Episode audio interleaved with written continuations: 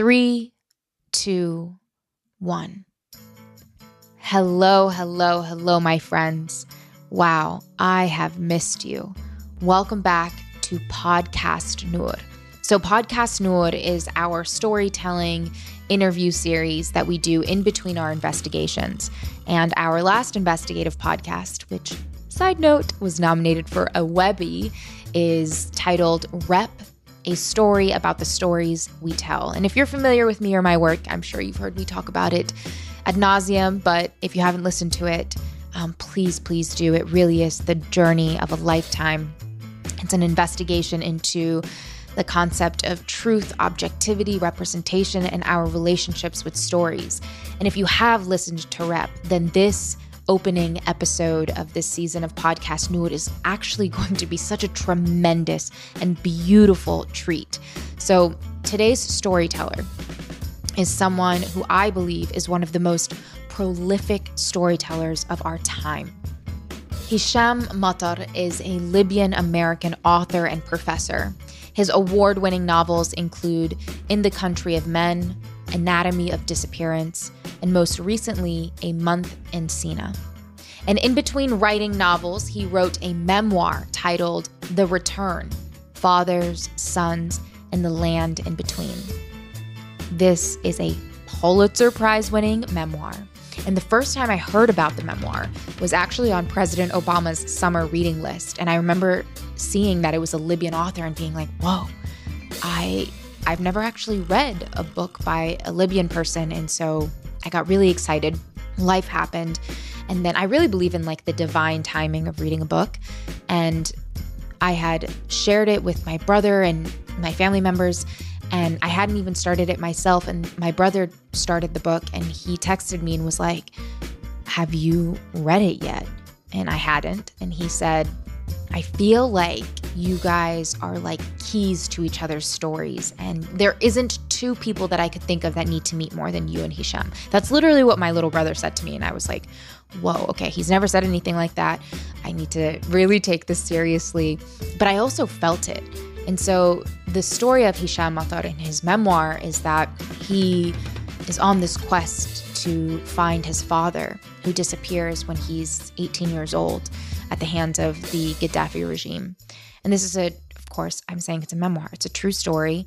And it is one of the most important books that I have ever read. And not just because, you know, I'm also Libyan or I have a family member who's also been missing at the hands of the regime for decades, but it truly is this journey that interrogates what it means to have or not have a father or to keep someone's essence alive in many ways. And I love that in the title he he writes fathers, sons, and the land in between. Because how many of us have had, you know, contentious relationships with our fathers or a parent of ours or whatever that may look like and mean. I, just I cannot recommend this book enough. And and the way that this book moved me, I read it in two days, guys. Like I cried every chapter I would read and I'd have to put it down. And it wasn't just like crying out of pain of what I was reading. The writing is just so it was Hisham literally put to words feelings that I had had that I didn't know existed. And so I wanted to start this season out with our conversation that we have because it meant so much to me, um, especially off the heels of Rep, where I feel like Rep has really broken me open and I'm asking so many questions about who I am in a, in a way that I never knew I could. And so I just have such gratitude for Hisham, and I, I urge, I urge you to read his memoir, The Return. And if you're a fiction enthusiast, then his novels. He actually gifted me uh, his latest novel, A Month in Siena, on our way out of the interview, and I'm so excited to dig into it. So, we recorded this interview in his office at Barnard College, and it was a transformative conversation. I even invited my little brother to the conversation so that he could be there to witness our connection and just this kind of reunion that all of us had, even though we didn't know each other personally, you know, you just sometimes you meet people and you're like, oh, we do know each other. So it was kind of like that. Hisham reflected a lot on a question that I had asked him. And he texted me after the interview the next day and, and said that he had more he wanted to share. He had been thinking about it. So it was such a treat that we have an addition to the interview at the end of the episode. So make sure you stick around. And without further ado, I would love to welcome you to our first storytelling session of the season with Hisham Matar on what it really means to move on. I've just thought about sitting down with you for like constantly for the last few days. And I think most times I think about it, I kind of just burst into tears. So this is a very unusual interview for me. that's sort of that's sort of the effect I have. Yeah, I know. I get that. before I ask you anything or before I say anything, I just want to start off with with gratitude and like just deep, sincere gratitude. And I know that, you know, many people have spoken to you and, and shared with you how your words have affected them. And I I want us four in this room to be four more people who share that sentiment, but more importantly, and more importantly, not but the thing that my brother had said to me when he texted me about the urgency to read The Return was he said, I think that he has a key to the puzzle that you're trying to figure out. And that maybe I would have one for you too. And not in the most literal sense of answers of what's happened to our respective families, but like proof, maybe, or hope of why we do what we do. And, you know, I think when you're a writer or a storyteller, once the story is out there, it kind of no longer belongs to you. Everybody has their own relationship with it, or anybody who encounters it has their own experience with it. And in that way, you know, the stories are always bigger than us. But I just want to say thank you for writing words, expressing feelings, and giving context to experiences that have surrounded me my entire life that I've never been able to grasp, or that even in my own family, people have never been able to articulate. And I was I was talking to my dad on FaceTime yesterday about this and I was just telling him, I don't know how I'm going to be able to do this interview. I don't know how I'm going to do this conversation. And he said, You know, it's very clear that Hisham has the gift of words, and that that gift is one that you've passed down to so many of us. And it's it's not a gift that is taken lightly. It's one that gives all of us context to the puzzle of our life. And as somebody who believes in asking questions without the intention of finding answers, I think in many ways the questions that you have have given us um, maybe led us to asking more questions, but those questions sometimes felt stronger than an actual answer because they gave me personally the capacity to imagine, to think about, to humanize uh, people and experiences that have often just been names and numbers in my brain. So, with that, I just really want to start by saying thank you. I'm very touched. Thank you so much. okay. And also greetings to you and to your brother and to your father. Thank you. So, the way we always start out these conversations is by doing a heart check in. So, I first want to ask you today, how is your heart doing? My heart, I think it's doing all right. um, and of course, you mean it metaphorically. Um, my heart. That's a very difficult question to answer briefly because my heart is connected uh, to my concerns. Mm. Uh, it's the place um, that has my concerns and also my passions.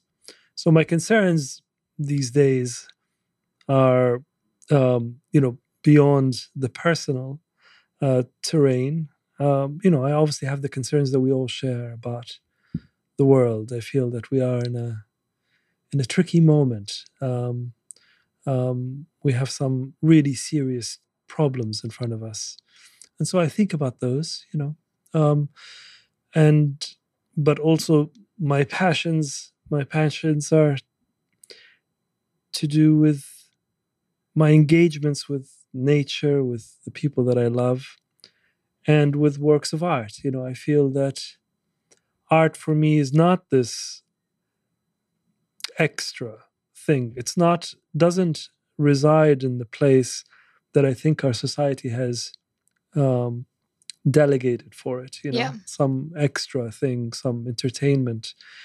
Uh, art for me is fundamental it's central to any project to do with with humanity with a sense of any sense of progress i think. You have to start with you know you cannot have a city without a theater or a library uh, or a Mhm. museum. Those are the first things. Parliament courthouse library museum.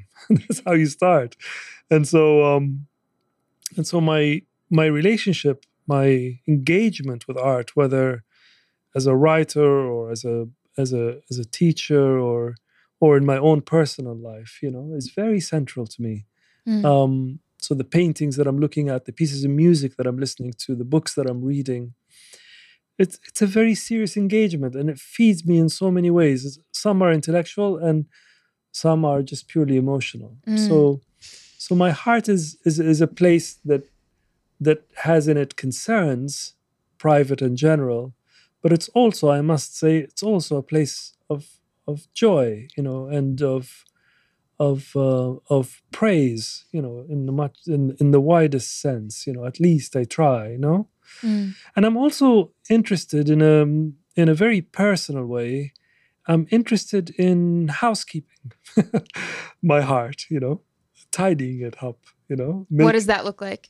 I'm not sure, but it's something to do with a sense of quiet or a sense of um, a sense of um, compassion. Maybe uh, my heart can very easily get cluttered uh, Mhm. with uh, fear or or mm, I'm upset about something or so housekeeping in that sense, like reminding your heart all the time of its uh, boundless terrain, the fact that it is really connected Yeah. to others. I'm this is why I go to art because I'm I'm very interested, even though I've written a lot about my personal experience and I'm interested in the specific. hmm Literature cannot work without the sp- specific.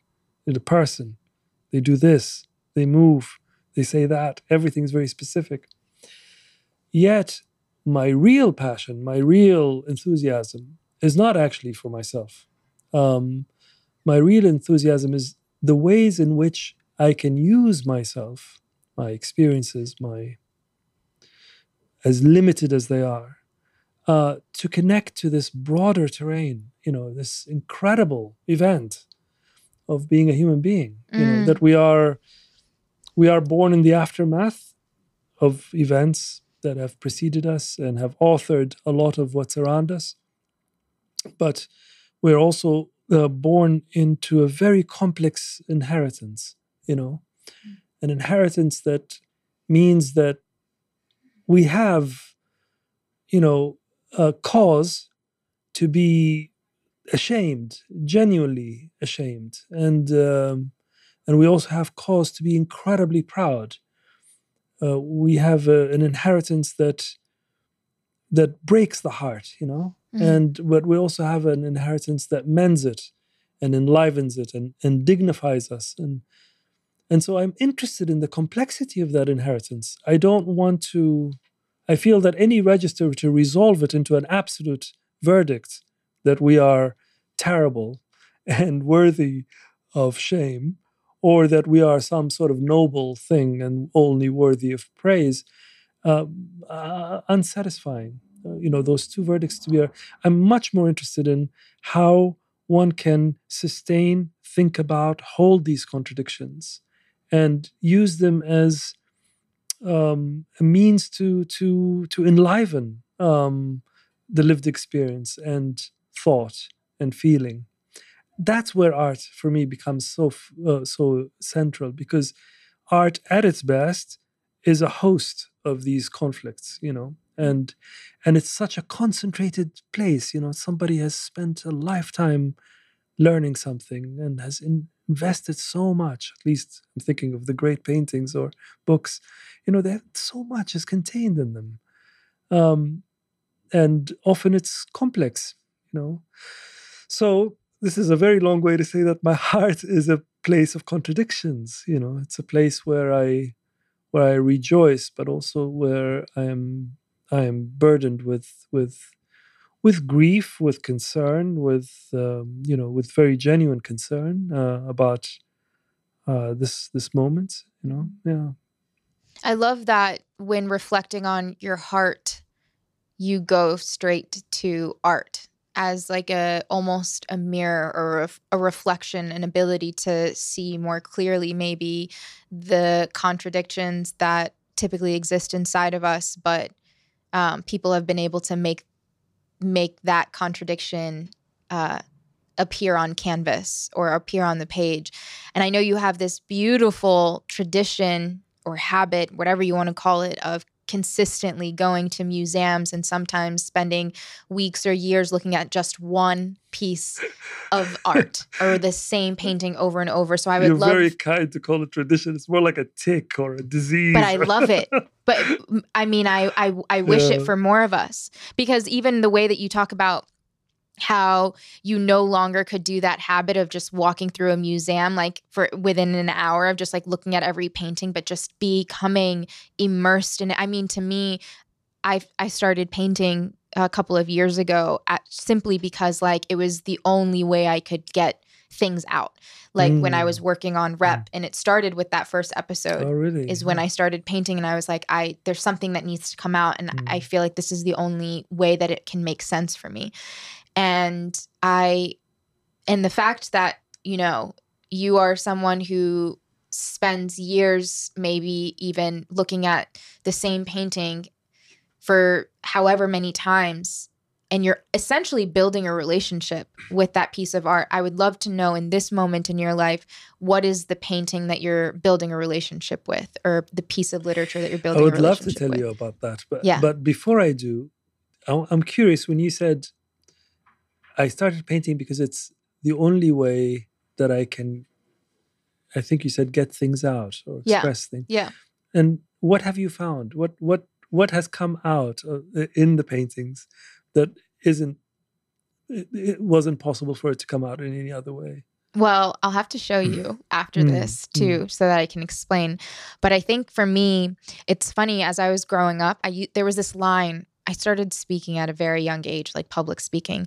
And there was this line I used to always say, just as a joke, where I would say, I wasn't good at sports, I wasn't good at art, but I knew I was really good at asking questions. And so I think I had it in my head for so long that like I wasn't good at art and art was something you needed to be good at. And um, then when I was working on rep, I had gone through a box that my mom had kept of all of my old paintings and drawings from like elementary school. There was this one, uh, there was like a couple of abstract pieces, and there was this one that was a magnet actually that I was so happy that she she had it because I had remembered painting it or drawing it and it was like this magical bird with and behind the bird was a waterfall and a cave.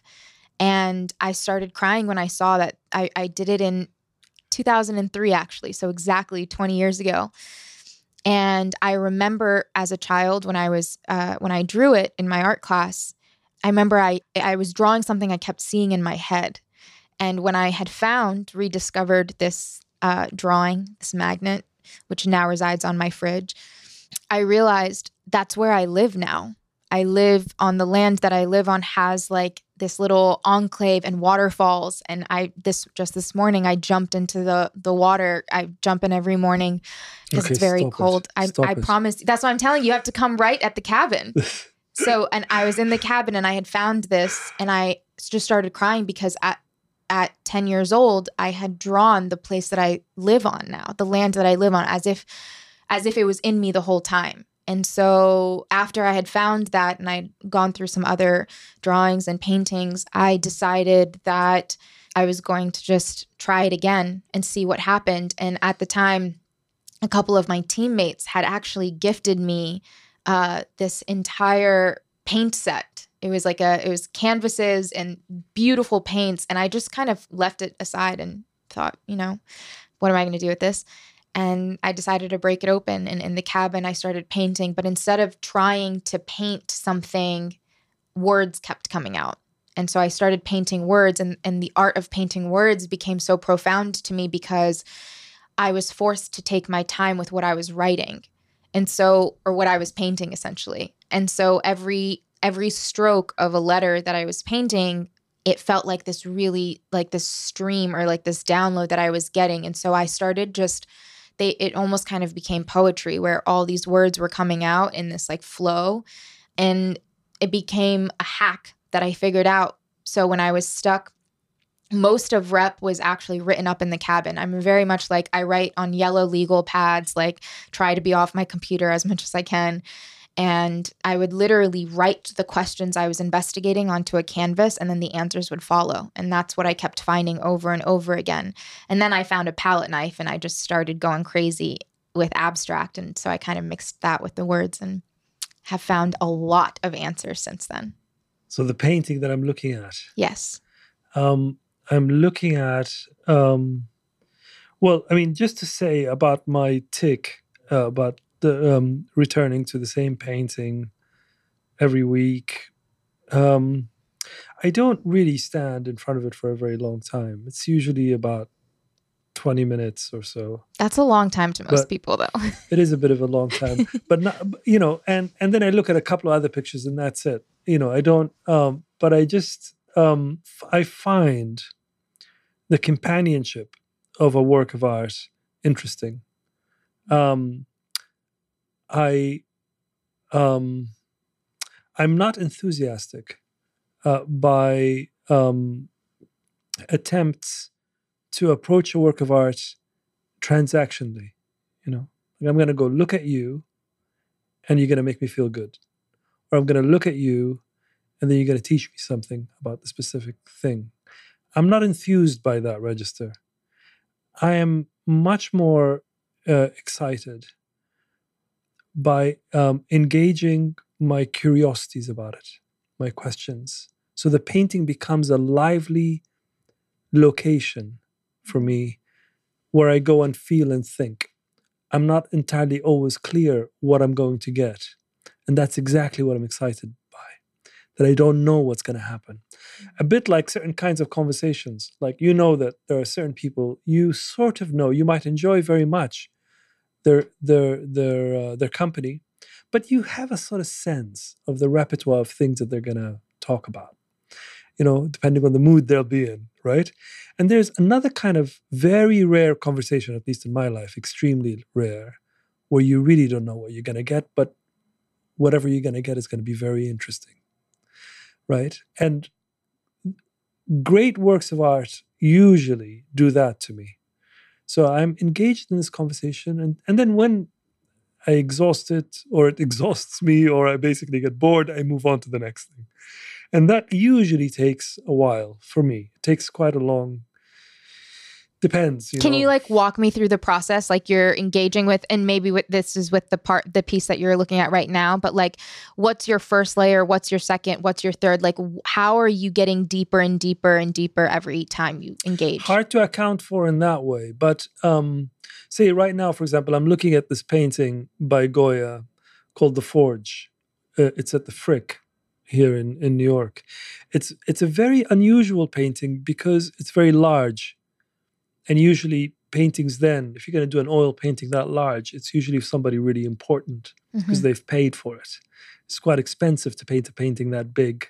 And goya is very interesting because he exists at that cusp where the patron was still the dominant motivator a facilitator.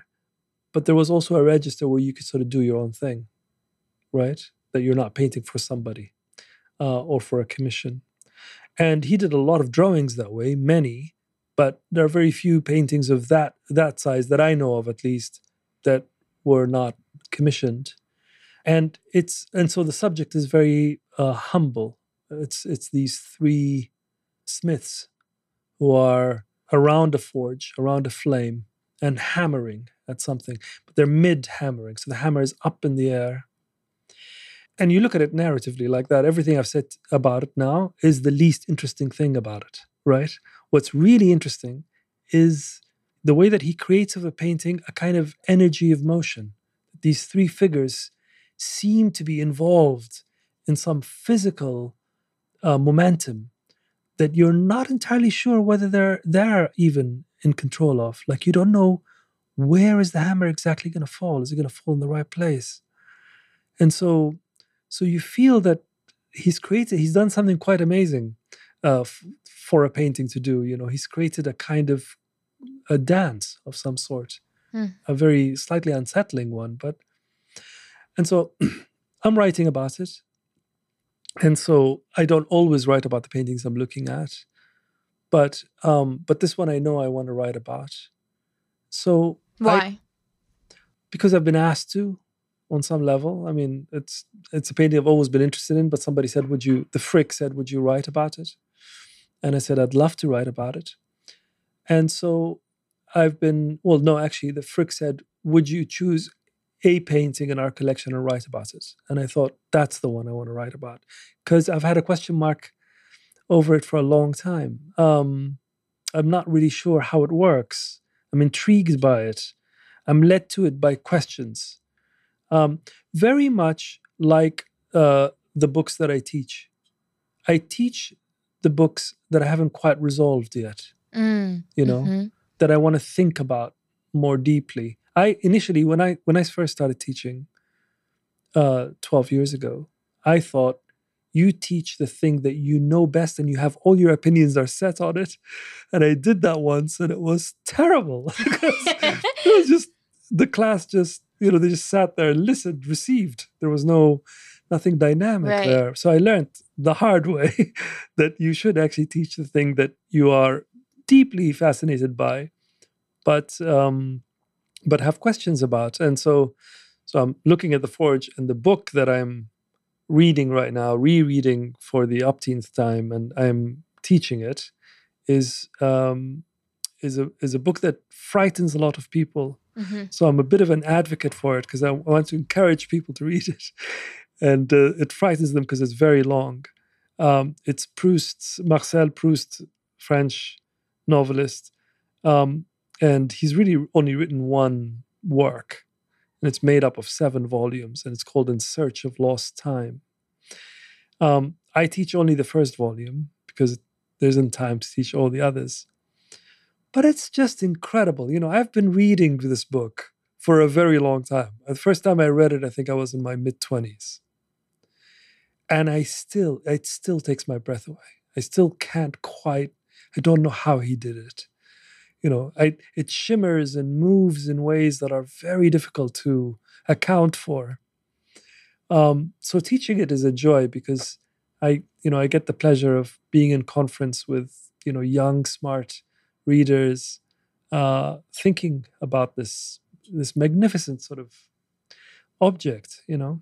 So so yeah, that's so so things. I suppose the, the short answer for why what happens with a painting when I'm looking at it over a long period of time is I feel a deepening acquaintanceship with it. You know, I Mm. feel I get to know more to it uh, about it. It's a bit maybe an, another analogy is like editing, right? When you're editing a work, um, you're admitting secretly that uh, you are never, in one instant, as intelligent as your book. Hmm. That you, the book is an accumulation of insights over a long period of time. In my case, it takes me, you know, three, four years to write a book. And in that time, all of these accumulations add up. And so the book will always be smarter, will always be, you know, better than me, always, right?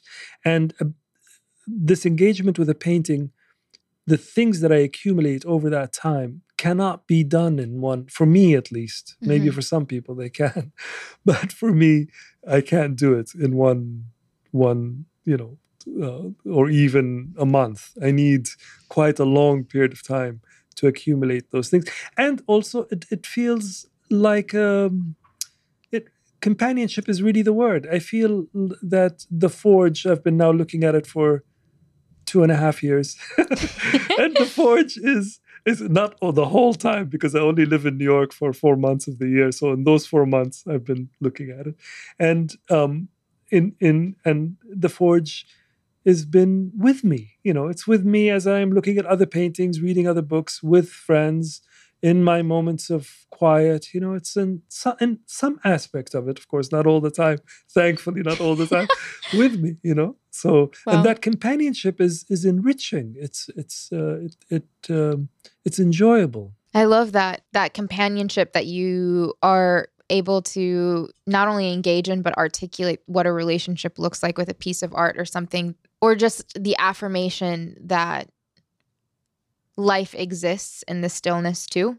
I would love to know what question you are asking yourself these days in this moment in time as you're engaging with these pieces. I don't know if there's one singular question. I mean, there there's there's a set of questions. well, you're really good at asking questions but, too, so I would yeah. love to hear them. I mean, there are a set of questions, and they're very intimate to the work. You know, because I'm working.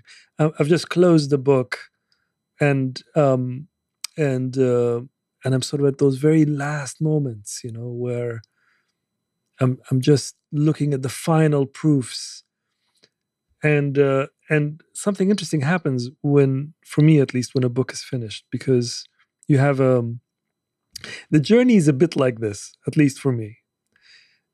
The beginning is like a love affair. You're very excited. You feel like you you really feel that the idea of the book, the first lines, the first 20 pages, or you really feel that somebody has gifted them to you, that they don't really belong to you. Mm. And you feel so excited and enlivened.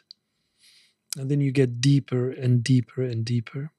Ibn Arabi is, I think, uh, whatever, is it 13? How many stages of love that he does? He does this meditation on different stages of love. It's beautiful text you know, and he uses the Arabic words, the many Arabic words that describe love, and he uses them to describe the different stages. One of the early ones is in lahib, which is, you know, the word comes from flame. So he says that's the early stage because the lovers need to be welded. You know, they need to be they need to be welded together. And um, one of the very later stages is al ishq, which comes from the words to describe how a plant passes through the trellising, right?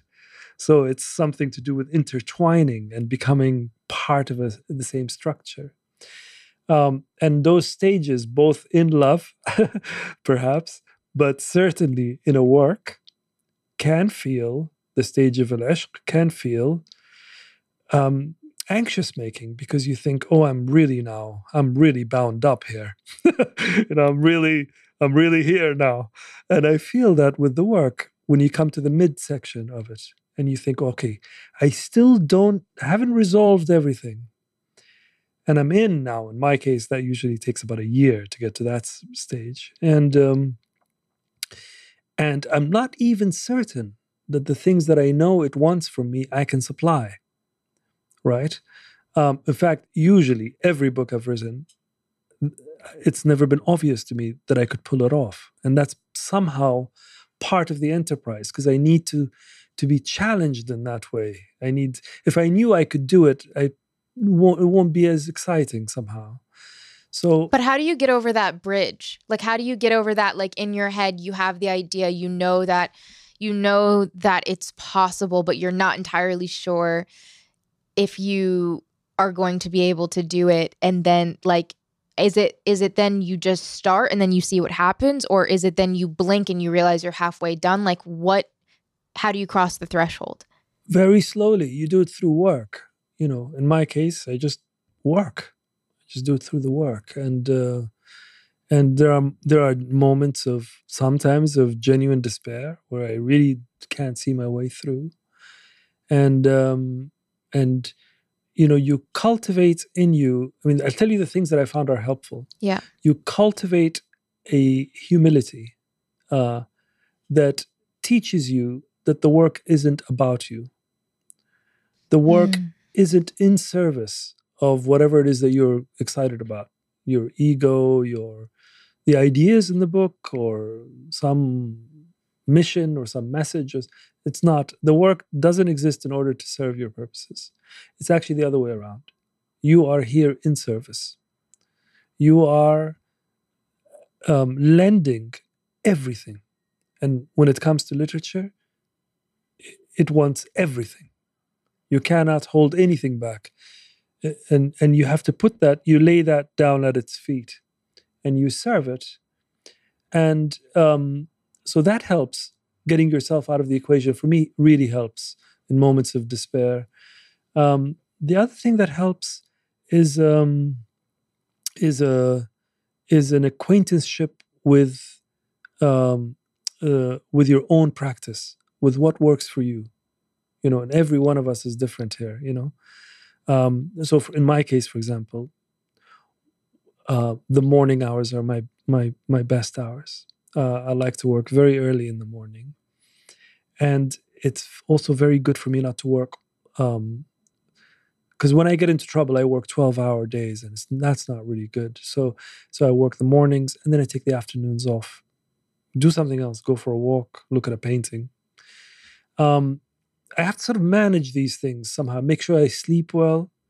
And then I make sure I see certain kinds of people. You know, I have a very small, uh, I know a lot of people, but I have very few friends. Uh, I think maybe like most of us, it's hard to have many, many friends. But, but even amongst my friends, and I'm sure I'm not alone in this, some friends demand certain things from us that we can give readily in certain states and and when we are compromised like that in those moments i feel very compromised because i'm totally i'm involved in a kind of battle that's very difficult that is invisible and it's very difficult to explain to anybody who doesn't know it. So i just make sure that i frequent the people that fill me with gentleness and a sense of a sense of ease and intellectual enlivenment you know? Similarly with works of art and so on i might avoid certain things and go for other things. Music suddenly becomes much more important during those times. Mm-hmm, mm-hmm. and thankfully in london where i live most of the year i could go to a concert hall three times a week because they're cheap by comparison to new york. Uh, so so you know just sort of learning whatever it is you know whatever it is you know um um you know baking you know i don't know, could be anything right that works for you. And uh and those things work for me and make me um make me you know patient with it. But really there is no other way through except to go through it to literally work your way through it interesting that happens on the, uh, the on the other side of it of that difficulty is that suddenly you feel the book is kind of is on your show is on your back in a sense that it's it's pushing you forward. Things become a little bit less difficult, more, and then actually they become so effortless at certain moments that you you even have to think was it really that difficult? You start to doubt whether it was that difficult. Anyway and then when you finish it and now this is the stage where i'm at where i'm sort of looking at the proofs you really see what you've done. And it's wonderful. It's it's uh, look i'll tell you something. I am I am I've been very fortunate with my work. You know, um, it it it got published, and that in itself is not something to take for granted. It it got read, um, you know, widely and and by very thoughtful people, and I have encounters like this, like the one I'm having with you now, which fills my heart, and what you said about it, and um, you know, so I'm I'm all of that I really take to heart, and it's been, you know, um, but but I must admit the central joy, like the real, the real joy, the real, the real joy is that part when you get to the end of the book and you really can see that you're not crazy, that you've done it. And, and also what you were imagining in the beginning, you weren't mad. It actually is, it, it's happened. A form of it has happened. Not exactly, but a form of it has happened. Yeah. Thank you for sharing that. That is, I mean, what a gem. And that's so, I think I, I just appreciate your openness with all of that because it's, it's so clear and you can feel it and, and, and, and uh, appreciate it in the words that you write. you traditionally consider yourself a novelist. You've written a couple of novels, and you also have written um, a memoir. And I've been thinking a lot about, especially today, where you know, even in the United States, books are being banned from schools. Yes. Yeah. As someone who enjoyed reading and enjoyed writing so much growing up, but had a different kind of appreciation because you knew the power of a book because books were often banned yeah. when you were trying to read them or trying to enjoy them. How did your relationship with what a book even feels like in your hands contribute? How did that contribute to your motivation to write your family story, your story, name the names that you did, even as I mean, it doesn't feel like the war is over. So it just in and when you published The Return in 2017, it definitely wasn't. So how did how did your relationship with books and reading in that way allow you the courage or gift you the courage that you had to do what you did? I mean, books were always, um, well, first of all, I wasn't really um, that great of a reader when I was young. I was, I read poetry. I, I didn't read novels unless I had to for school. I really only fell in love with novels when I was 19, the year, the month that I lost my father. Um, and um, and I remember that very clearly. I remember being uh, in the arms of a novel, feeling that. Mm. I remember really being so gripped and um, that it became a host, you know, uh, a very hospitable host, and really deepened from there on. Before then, I only really read poetry. I thought that's really the that's really literature. that's what I thought. But also, why poetry? because I think that so we had a very good library at home. Okay, we had a very good library, and my parents um, somehow poetry was a very important thing. Uh, and and I had an uncle who was a very good poet. So there were these dinner parties. Usually, in the end, someone will recite yeah. a poem. No, you're, you're shaking your head. You know the dinner parties. Yeah, I and, loved the images. And I was head. the kid. Sounds like you were too. I was the kid in them where whenever a poem was read, I was secretly th- thinking, "Please don't stop." Mm-hmm, right? Mm-hmm. So um so I recognize that. Um but you know, and just to back uh, back up a little bit, um, I was also very early on acquainted with the fact that books are complicated, dangerous things. Mm.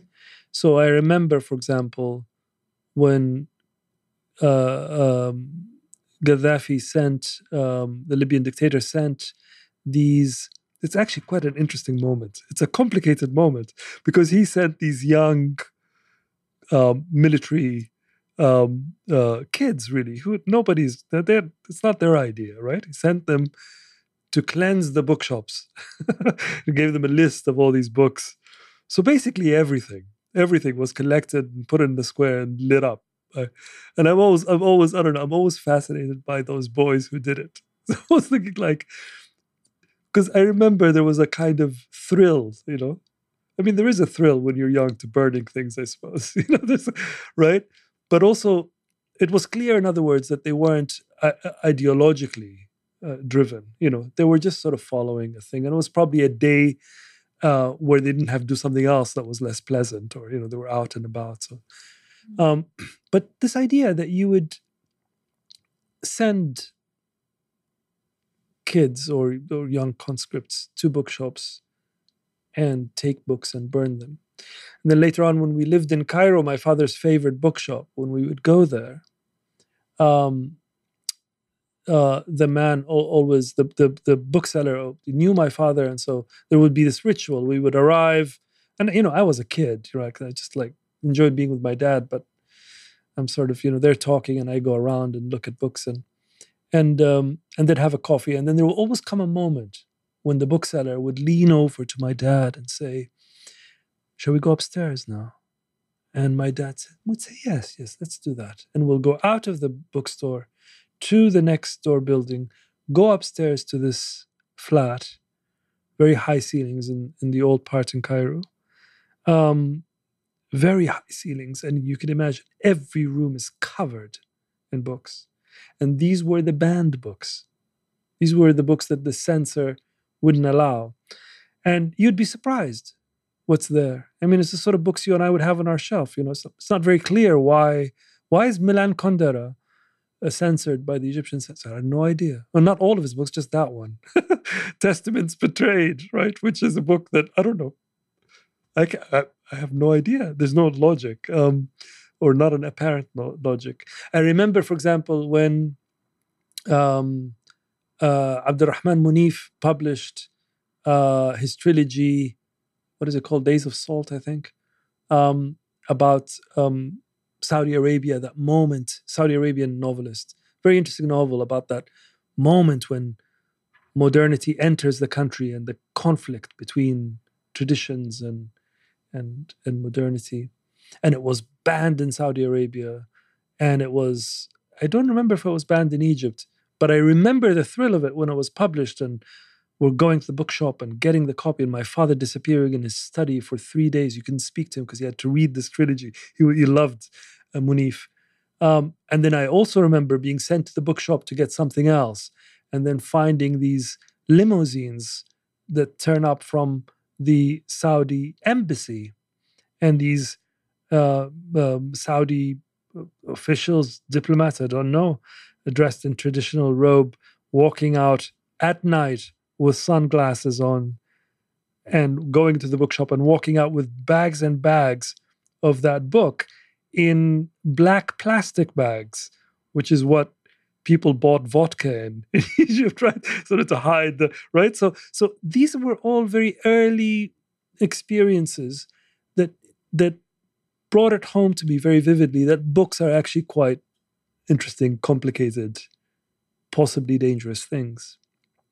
And uh, and then when my father disappeared, his library became a very important place for me. You know, I would go and read his books and read the books that were in the library and and then um, um, you know really fell in love with with novels um, i remember very much like from 19 to 25 those were the years of very hot reading i read a lot of books and there were um, I lived in central london uh, in the west end national gallery is free to enter and so I, I would go there and look at paintings.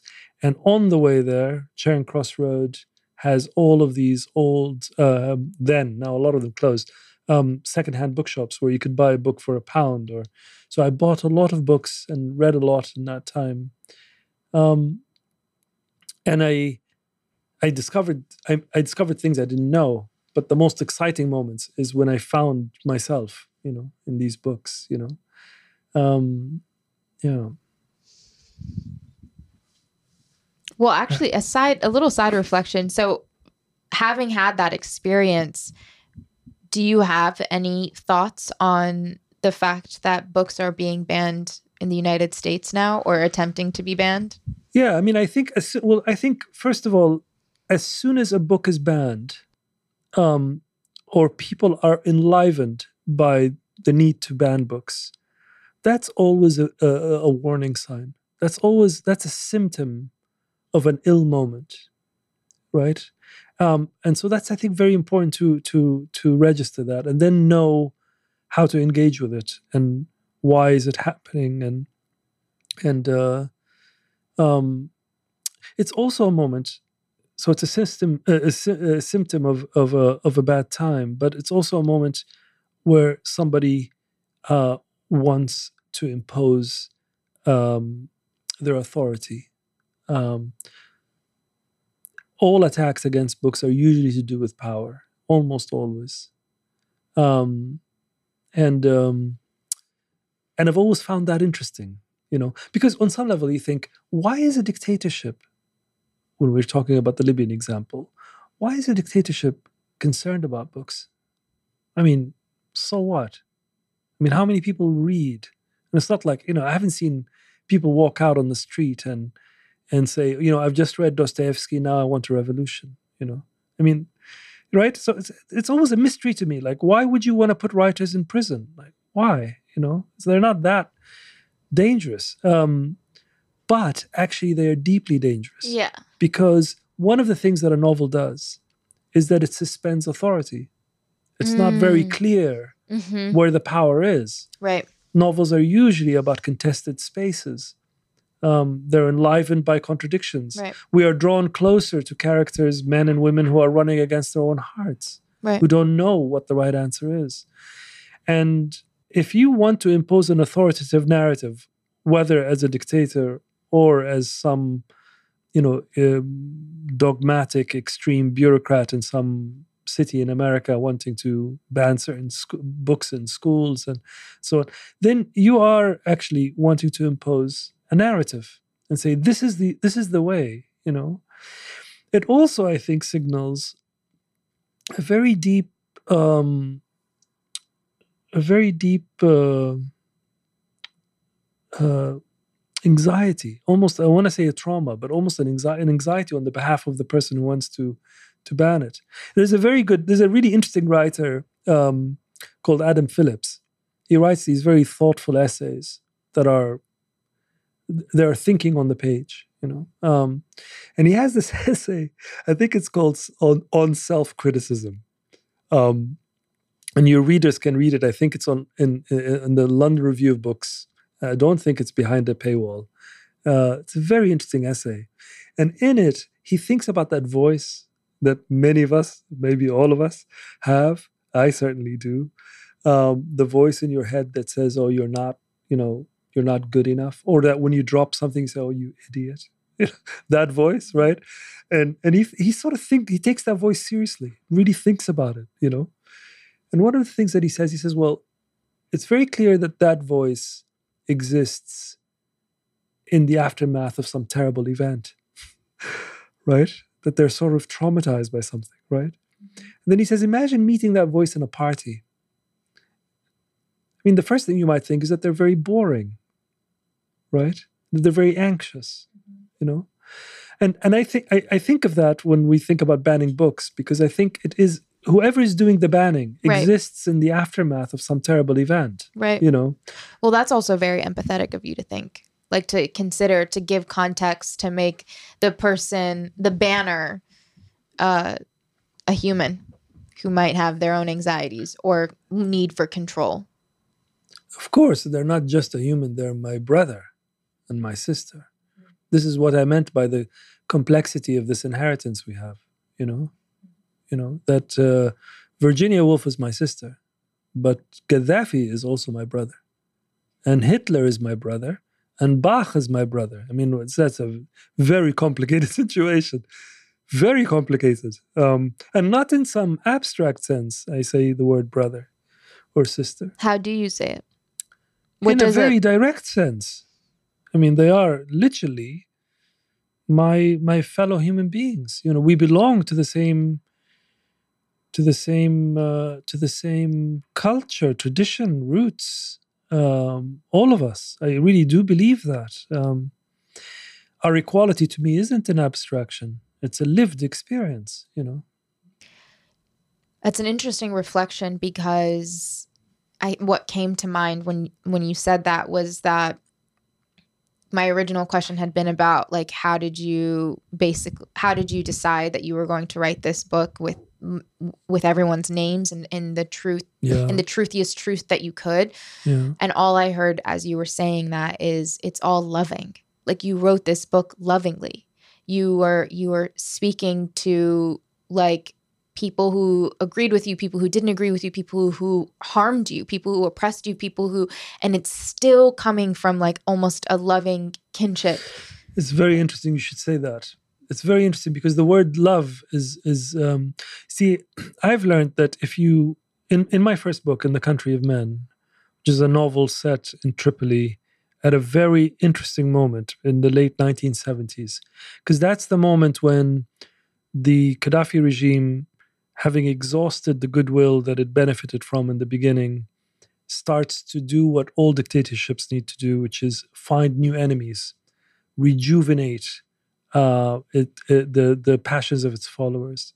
and I've always wanted to set a novel at that moment uh, because it was genuinely a moment of national psychosis, you know, and um, and but then there's a scene, there's a moment based on historical uh, event where more than one, sadly, where people were called to come to the stadium. In this case, it was a newly built basketball stadium, you know, state of the art thing.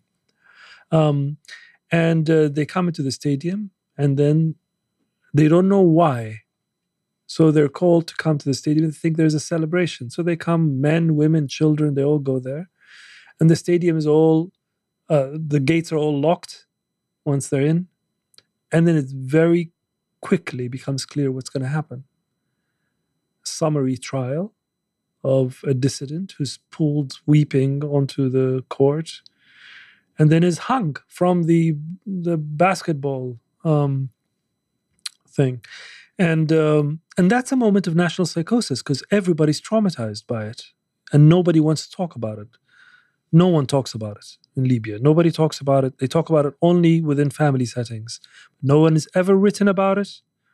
And I remember when I wrote that scene in in in the novel "In the Country of Men," I remember the day.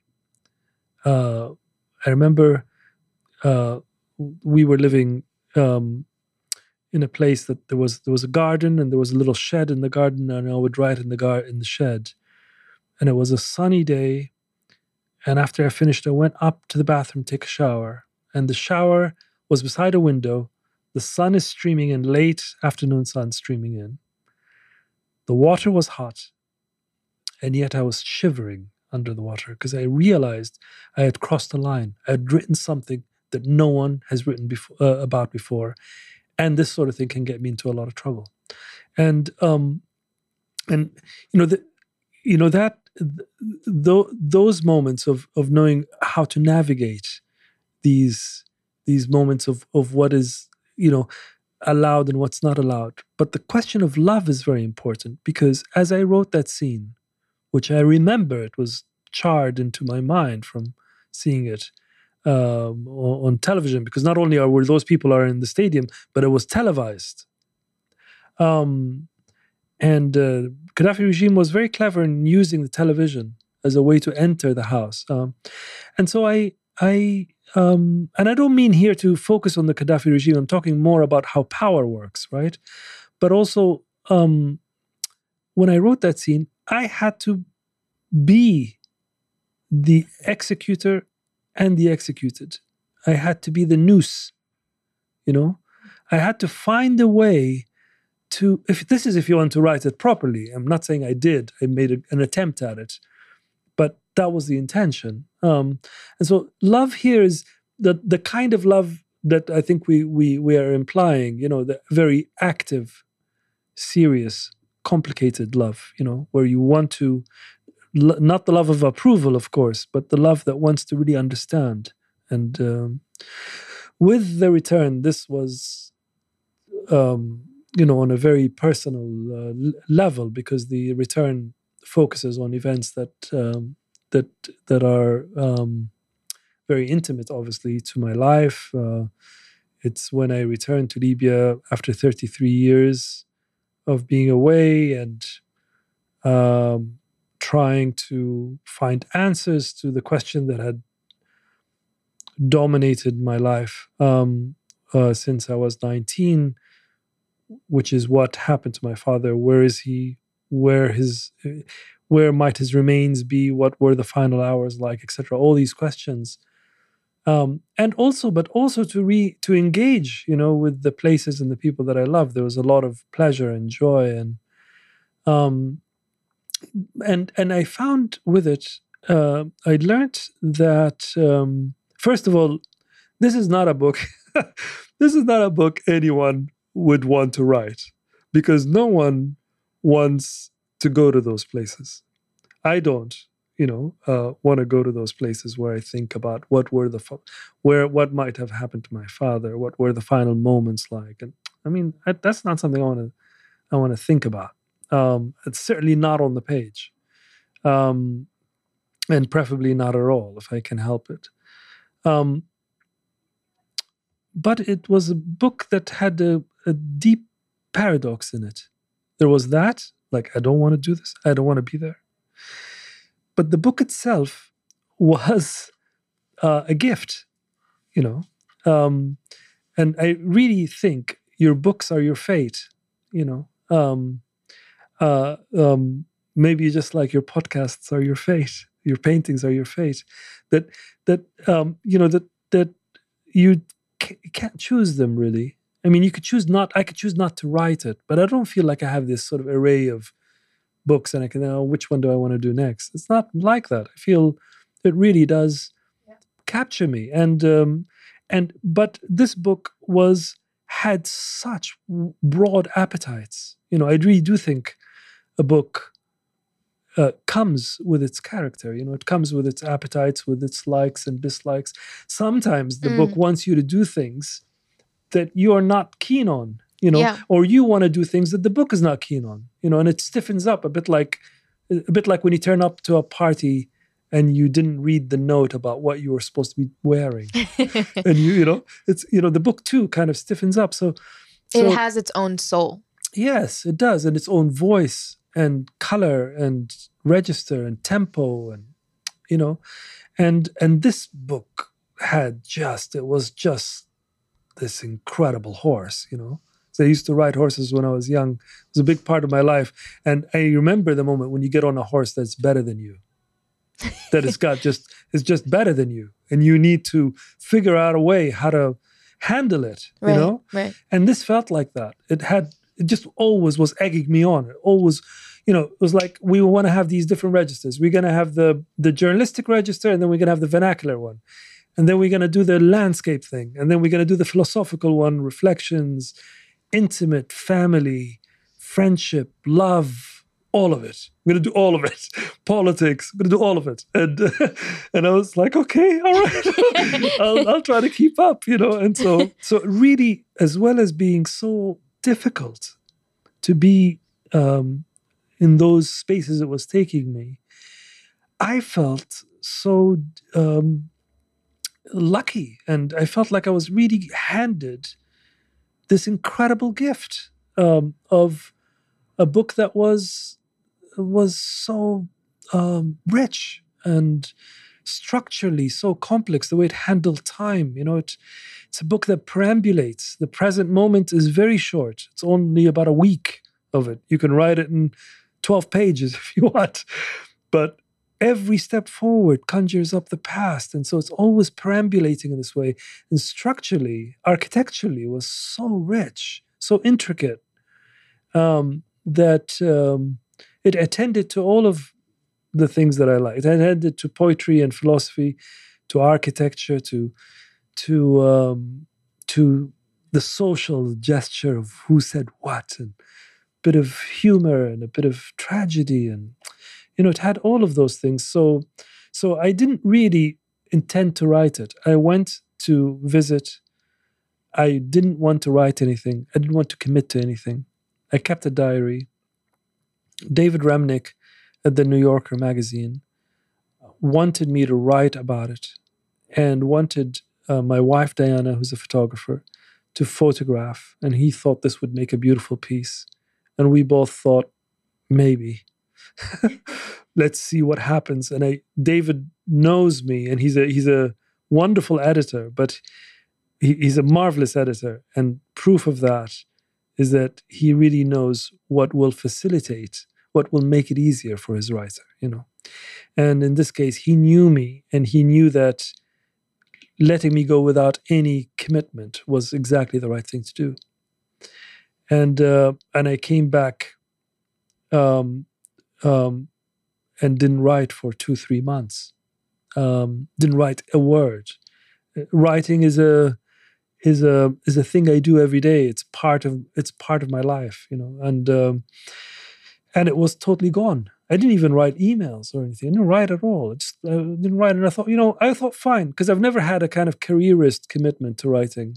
I just want to be true. You know, I want to do the thing that is true. I don't want to write a book that didn't need to be written just to whatever it is. You know, to to satisfy my career. And so I thought, you know, maybe I'll do something. I'll go back to architecture. Maybe I'll, you know, I've always fancied sculpture and I'll have a go at that.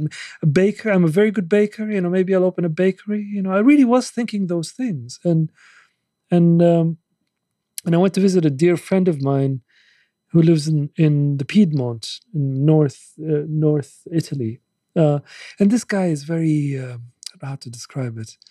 He has a, he really knows how to enjoy life. You know, he really, he's just you know just food and nature and just had a so i was kind of i enjoyed the sort of lushness of his company you know there was and uh and maybe in that setting i thought well let me look at the i brought my diaries with me my libyan diaries with me and i thought let me read them. I hadn't read them for these three months.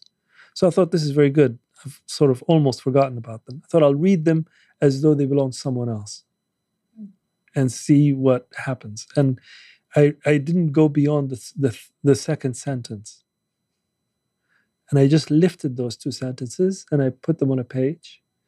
And I thought, if this were to be the beginning of a book, um, what would be the third sentence? And I wasn't thinking of writing a memoir or a novel, or I wasn't thinking of those things. So books to me are are structures, you know. They, and so I thought I'll, I'll just start. Okay, I'll write the next sentence and the next sentence, and before I knew it, I had, you know, I had a, I had about five thousand words, and the five thousand words I hadn't arrived to Libya in them. I was still in the airport, so I sent them to David, and he said, "Great, give me another five thousand because the piece was supposed to be around 5,000. So I wrote another 5,000 and it ends when I literally land in Libya. Not much else happens. And that was the piece that was published in the New Yorker. He then wanted, he then, he then told me, you realize this is a book. And he said this at the same time as my dear and much missed um, friend and publisher, Susan Kamil, who passed away in in you know 2019 and and broke my and many other writers' hearts. She's a very special editor, very special woman, and mm. and she read it on a flight. Um, I'd sent it to her same time I sent it to David. She read it on the on a flight. Ironically, I was in New York and she was flying from New York to London for work, and she landed in London and called me and she said, "This is a book." And you know, so those two people who are very, you know, Susan particularly very close to my my work in a very deep way, somebody I trust, I that you know confirmed the instinct that I had. First person that told me it was a book was myself. The second person was Diana, who's a great reader. Um, Diana is a very important part of the story. I would because, love to yeah, hear more about because her. Because Diana, in a way, Diana is a very um, well. She's a marvelous artist and very uh, seriously committed to her work in ways that I've learned a lot from. Can I ask when you guys met? Like, how old were you when you guys met? I was 20, 26, 27, I think, when we met. Okay. Yeah. Uh, and uh, and so we have been married for 24 years. And um, and she's her approach to work is so rigorous and thoughtful and deep that I've learned so much from her. And she and I sort of, I don't know, we haven't figured out why this is the case, but we sort of, we become pregnant around the same time and we deliver around the same time, you know? So we have these projects that extend for a long period of time. And for some reason, they're always like, now her book, she's printing her book in the summer, and my book is going to go to the press around that same time. That's just, amazing. You know, these are books that hers, she's been working on for six years, mine for for three or four years and so Do you, I mean, how has your how does your energy intertwine in the process of both of you creating? Like, are you feeding off of each other? Does her being in her work mode energize you, and vice versa? yes we work separately she has a studio and i have my studio and so we we we when we're working we're not in the same space but uh our conversations we have a lot of conversations about one another's work i'm the first person that sees her work she's the first person that sees my work and we read we attend to one another's work very seriously and very closely and um and and we have the sort of conversations that you can't have really with anyone else you know moments in the evening when there's a very particular detail that you're working with or you're wondering about mm-hmm. and you want to hear yourself just hearing yourself describe it you know is useful uh, but also receiving you know really sensitive insights um, and also i think in a wider sense you know not just on the work but in our lives as artists that share a life together you know that our engagement with other works of art with how to live how to how to how to be present you know uh, in the world. Th- those things i think are also very rich for me at least for both of us. But with the return diana beat me to it you know diana started a very important work where she was um, thinking about the evidence of my father's disappearance she's never met him, but she has all of his evidence around her. Myself, of course, my family, the house, his things, his books, uh, his uh, his uh, uh you know um, pocket squares or ties or and and she is um, acquainted with all of that and uh, and most vividly and importantly his absence and so you would think, well, there's nothing to photograph here. Literally, there is nothing to photograph because he's not here. But then she produces this photographic work that is incredible and it's very evocative and sensitive. And what's powerful about it is that it's inspired, starts with my father, but then goes beyond him. And she goes and photographs uh, places in in Rome. Rome is the one European city where uh, quite a number of Libyan dissidents were assassinated.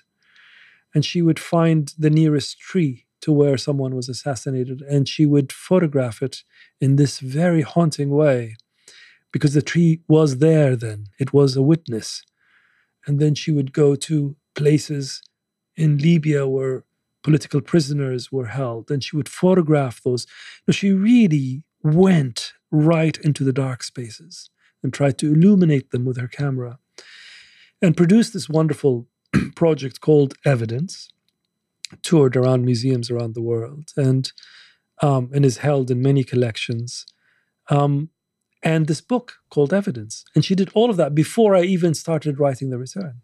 Wow! Right, so I could see from her example, she was sort of lighting a torch in front of me and saying, not deliberately. I mean, she was doing it because it was a work that she was she wanted to make. I don't mean that she was making it for me, not at all. She was making it out of her own independence. But but she showed me as an artist, as a fellow artist, um, and as my wife, um, of how one might engage with the unspeakable. You know, because this experience of what happened to my father is unspeakable. You know, I, I it's it's it's it's impossible to describe and um, and she showed me how it's exactly the impossibility that's interesting it's exactly the things that we don't know right? And the return delves into these spaces of darkness the spaces where there is no information and tries to fill them with the imagination with remembrance. Yeah. I love the picture that you just painted of Diana, and I'm so grateful that you got to share the way that she held that light for you because I can feel it even in the brief mentions that you wrote about her. You mentioned her, her presence is very strong mm. throughout the entire thing.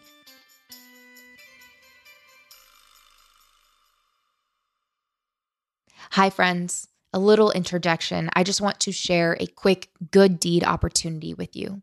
As many of you know, my family has been running the ISY Foundation since I was in middle school. At ISY, we work to alleviate local homelessness and support community members in need by creating and distributing winter care packages, family food bags, grocery gift cards, and running our local community pantry. One family food bag costs about $35, and you can sponsor one or more bags by contributing to ISY our Venmo is at ISY Foundation, which is also our Instagram if you want to support there. Our PayPal is contact at isyfoundation.org, which isyfoundation.org is also our website. So you can check out more of our work. And thank you so much for taking the time to listen and support. Now, back to Hisham. You know what I told you about uh, about the connection between evidence and the return? I don't think I've ever said that before in this in this exact way. You know, uh, I've alluded to it, but not like this before. So, well, we're honored yeah. that you shared that with us. Yeah. It's a beautiful reflection, and I can't wait for Diana to hear it. So, the unspeakable. Hmm. I want to talk about this because this is what's really been on my heart lately. There's the unspeakable, like the unfathomable, like what our brains physically cannot comprehend. And I think that that's really what like has been disturbing me. And um my dad who grew up in Benghazi and was a witness to the hangings on the university campus who I interviewed during rep, and when I told him that I still had a responsibility to fact check some things that he had said, and he got emotional. What do you mean? Like, this is what's happened to us. He actually had me call uh, Amu Hussein Shafi'i, who I think you mentioned in the book with not by name, but potentially the the person who was the cooker, the chef at Abu Slim. I thought so. Yeah. I thought so listening I, to When I read it, I was like, oh my gosh, you're talking yeah, about. Yeah. And I remember when I interviewed him, he had this also like this life and this vigor of of and this confidence in in sharing and speaking on the unspeakable. And something that you wrote as well was that to be Libyan is to have many questions. And I think that as someone who is of like the younger Libyan generation or the Libyan American generation, I've only been to Libya twice. And I was very young. And there's this like weird thing of, you know, bicultural identity. I'm not I'm not all the way American. I'm not all the way Lib- Libyan. I'm there's something in between, but you piece together that identity with like the stories of your family. But something that con- consistently comes up too is that it's taken me several years to extract the stories of my family. And the reason the return shook me so much specifically is because so in our family my grandmother my grandmother's brother my great uncle's brother Khalu Najmi has been missing for decades as well. And um, he was a pilot for Gaddafi, and there's pieces to the puzzle of like he had witnessed or overheard or saw an interaction um, or an arms exchange that had happened, and he was young, and um, and then one day he left on a job and he never came home, and so it I've heard like traces of that story and then traces of the 1986 bombing and the aftermath of that. And I've seen but more than hearing the traces of the story themselves I've seen what that trauma looks like and what that hope looks like in my own family members and my grandmother in who like every conversation that I have I piece together a little bit until it's too much for her. If I feel like it's too much for her or she'll tell me straight up like I can't talk about this anymore and my grandfather who has who also went through traumatic instances of I just found out because I had I had dreamt of a little girl um, who had told me what her name she told me her name.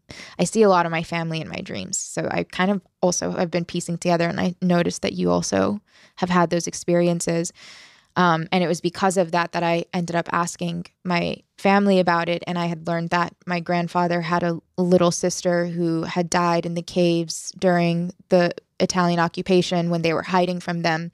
And no, not even my grandmother had known about this. And it's like my grandfather, he doesn't speak anymore. He does, he's very silent. And it's like we have, I have this like burning thing inside of me of like I'm trying to document, I'm trying to piece together the stories of our families so that we can also just better understand who we are and who we come from and what is like what is our culture, what is our identity. And I had brought it up. We had a really our, our first really big family reunion this last summer. And I had um I was interviewing all of the elders. And every time I was asking them questions it was it came back to like the resistance or um, what they did when they got to America to to like continue fighting for liberation. And my aunt came and whispered in my ear and said try to get them to talk about something that like isn't political like just about themselves. And so i had i attempted. And my uncle grabbed a mic. He came up and he said well the reason that we can't do that is because like our entire lives have been this. Like their entire life has been this fight from the moment that they came into the world until now like that's what has been on their mind. And it's like it's it's really difficult to articulate but i can feel it in my heart this like when your identity is shaped by an oppressor or by politics or it's been stripped away and it's it's kind of like banning books but it's like banning identity. It's banning like your story your own stories until they're constantly replaced with like the fight. And you so beautifully asked questions and shared feelings that have happened inside of your body of what it's like to search for answers about what happened to your father and I sobbed a lot of, while reading because I felt like I was hearing my own family members' words about their own missing brother or their own their own um, difficulty with like until now still having hope that maybe he's still alive. And I just I don't know if it's like I don't have to try to philosophize if it's a cultural thing or for whatever it is, but it's just like how do we how do we begin to digest the unspeakable so that we can still document it so that the stories don't get lost? I mean, obviously, this this book, um, you know, would mean something much more intimate, I think, to a Libyan who has suffered some of these events. But you know what's been striking about it is that I've had a lot of people, I've had things happen with this book that have been really quite interesting. Yeah. I've had, you know, lots of, you know, I've had people in Korea, my, you know, the, the Korean publisher, my Korean publisher wanted me to, to write an introduction to the Korean edition for the Korean reader. Mm-hmm. And I said, I said to, to her, why? And she said, because it's obvious. And, uh, and like a fool, I said, what is obvious? she said, she said, well, lots of people here have disappeared, you know?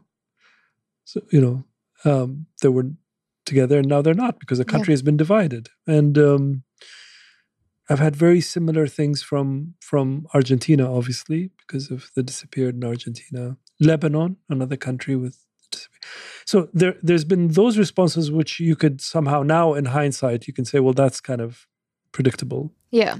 but then i've had things like um when i'd be signing books at the end of an event there will always be with the return there will always be a hand you know two or three um usually men uh, middle-aged men like me sort of in their 40s 50s 60s in that range who would leave me a letter uh, a sealed envelope with no return address.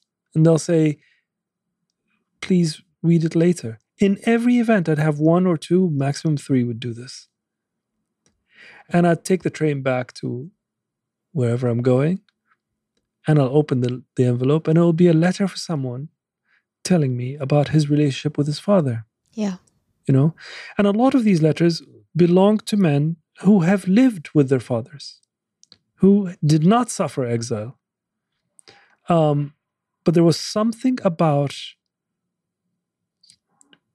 the loss of one's father, regardless how commonplace the circumstances are or extraordinary as these are there was something shared and those that meant so much to me because i think one of the things that i am one of the things that i'm careful about Yeah. is i don't want the the kind of the strangeness and idiosyncrasy of this of the details of the experience to be either done away with Right. or to dominate. You know, I want them to connect to the deeper reservoir, you know, of human Mhm. emotions. You know, to do with, you know, uh, you you know, uh, to, to do with memory, to do how with how the past is in the present, Yeah. and how do Right. we, you know, how do we move on from here, given everything that has happened, right? What does moving on look like to you? What does that mean? Because when I when I ask my dad, Yeah. he, like every single time I say, "Well, like what did you do? How do you like how do you process this? How do you process what you got?" I move on. I move on. I move on. And I don't think I understand what that means. Cuz I don't think it's possible to just move on and let go. It's always in you. Yes, I mean, I, I don't think the two are mutually exclusive. I mean, in the sense that I think, I think my commitment to the present is very serious. Yeah. You Okay. know, I, I, um, you know, I think this moment is is to be treated with great care and and presence of mind. Yeah. You know, um, I am very interested in everything that has happened. I am not interested in it uh, uh, dominating me. You know, Mm, For the longest time, my father was right at the center, and I would be hovering around him, searching for him. My whole life was organized. Now I can see my whole life was organized around this. And I thought, and I write about this in the return, you know, that I thought that's what genuine fidelity is. And it's not. I found out it's not. That, um, well, first of all, fidelity has to be exploded. You have to look at it in a much broader sense. Fidelity to who and to what. Um, I spent half my life looking my looking for my father. I'm still looking for his remains now, but I'm not as haunted or dominated by the task anymore. Um, and something extraordinary has happened. I'm now at the center, Mm, and my father is on the margins, and he is very um, pleased with that. yeah. And what's very strange Right. is he is more vivid to me Yep. than he was when I had put him in the middle. And that has just gi- given uh, everything that I do, you know, everything that I do more, more power, more, more, more force. And so I think if you are like us, if you come from places that are very complicated and you grow up in a house that has really been exposed to the flames of, of, of the troubles of, the, of these places, and you have people around you whom you love more than anything, but who are deeply affected by this. And you've grown with the inheritance of their grief. And you want to put it to right because you're young and you have energy and you think you can remake the world and you should definitely have a go at it, you know? hmm If you have grown up in that situation, it could, it stands the risk of cramping your the muscles of your imagination towards the past. And it makes you forget that the present is actually what's really incredible. It's the fact that all of this has happened and we are here Yeah. that is really um, magical, you Yeah. know. And so, so I really think this turning towards the I describe in the book this reoccurring dream I used to have, where I would appear to myself as deformed, and my my face is my head is turned and my face faces backwards. It's very vivid, obviously, dream. But you know, this turning your face forward and, and facing forward is not a betrayal of the past hmm it's actually it dignifies everything that has happened Yeah.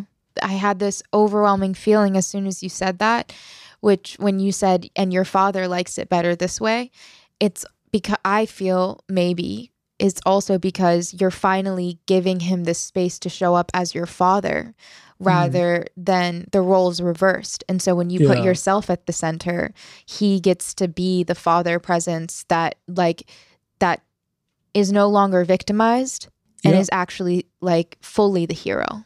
yes absolutely but also even one step after that, it becomes creative. You know, my father used to have a really, uh, it's a really lovely idea about what a conversation is, right? Because he spotted when I was young, when I was about twelve, I was obsessed with debate, right? and I was this annoying kid that would debate the hell out of everything, right? And I was very good at it. I would beat men, adults, and I was very, very good at it. And my father could see my pleasure, the pleasure that I took in it. Yeah. He both admired my abilities, but he also could see the pleasure and he didn't like it. And he told me something. He said, Listen, when you when you put someone in a corner, uh, and I said, Yeah, knowing like what it's like. So when you put him in the corner, he says, Back up. Mm. Give them give them a graceful way to come out. Wow. And uh, told me about the French root of the word debate is to beat someone with something, right? Whoa. right so he says so he says what if debate isn't actually you beating me with your idea what if conversation is as follows you put forward your proposition and i'll put forward mine i will defend my proposition and argue for it for a bit not too long and you do the same and then after that we turn them around and you adopt mine and i adopt yours right and then once we're done with that together collaboratively so it's not a competition. We go off and find a third proposition that neither of us knew, and a fourth one, and a fifth one. So conversation as a generative, you know. This is a very, very good take on debate practice in general. But also, I think I think of it also in terms of what we're talking about of how do we relate to the past. Yeah. You you you, and I now have come up with several propositions of how to relate to it. But maybe we can find in ourselves the energy and the creative will to go and search for other possibilities of how to relate to the past. That, in other words, how to relate to the past is never fixed, it's always open for investigation. Right. So, what is your relationship with our complicated inheritance now?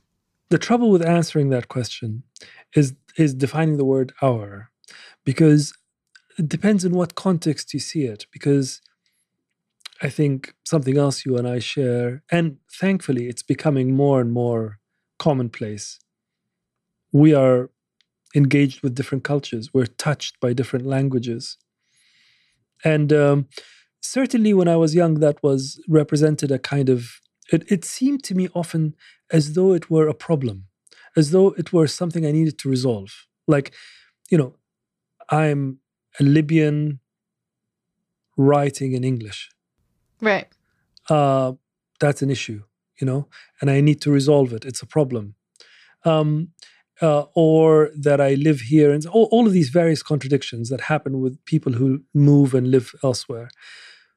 But now, for me, actually, I don't feel that these things exist in contradiction at all. I think it's actually very interesting that I am Libyan and I write in English. Yeah. It's not that it's more interesting than me writing in German or in Arabic or but it's just interesting.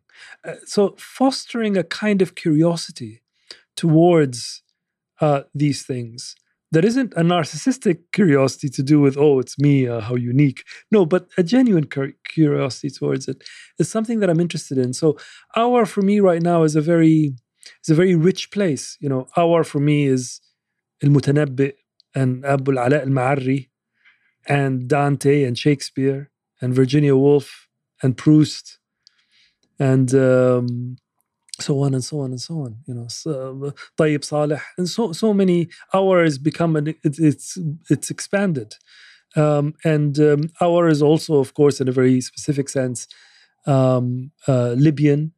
Uh, but also, you know, I've lived in London for the majority of my life. You know, I'm I'm now 53, and I've lived the last 36 years of my life in London. And I have a very deep, passionate relationship with that city. Not always easy, you know, but um, so that's our too for me. Yeah. It's also mine. And yeah, so, so, um, so I, I've, I, um, I don't want to give you a sense that I am somehow this uh, person who's at ease with all of these contradictions, but I think more often than not, I'm curious and grateful.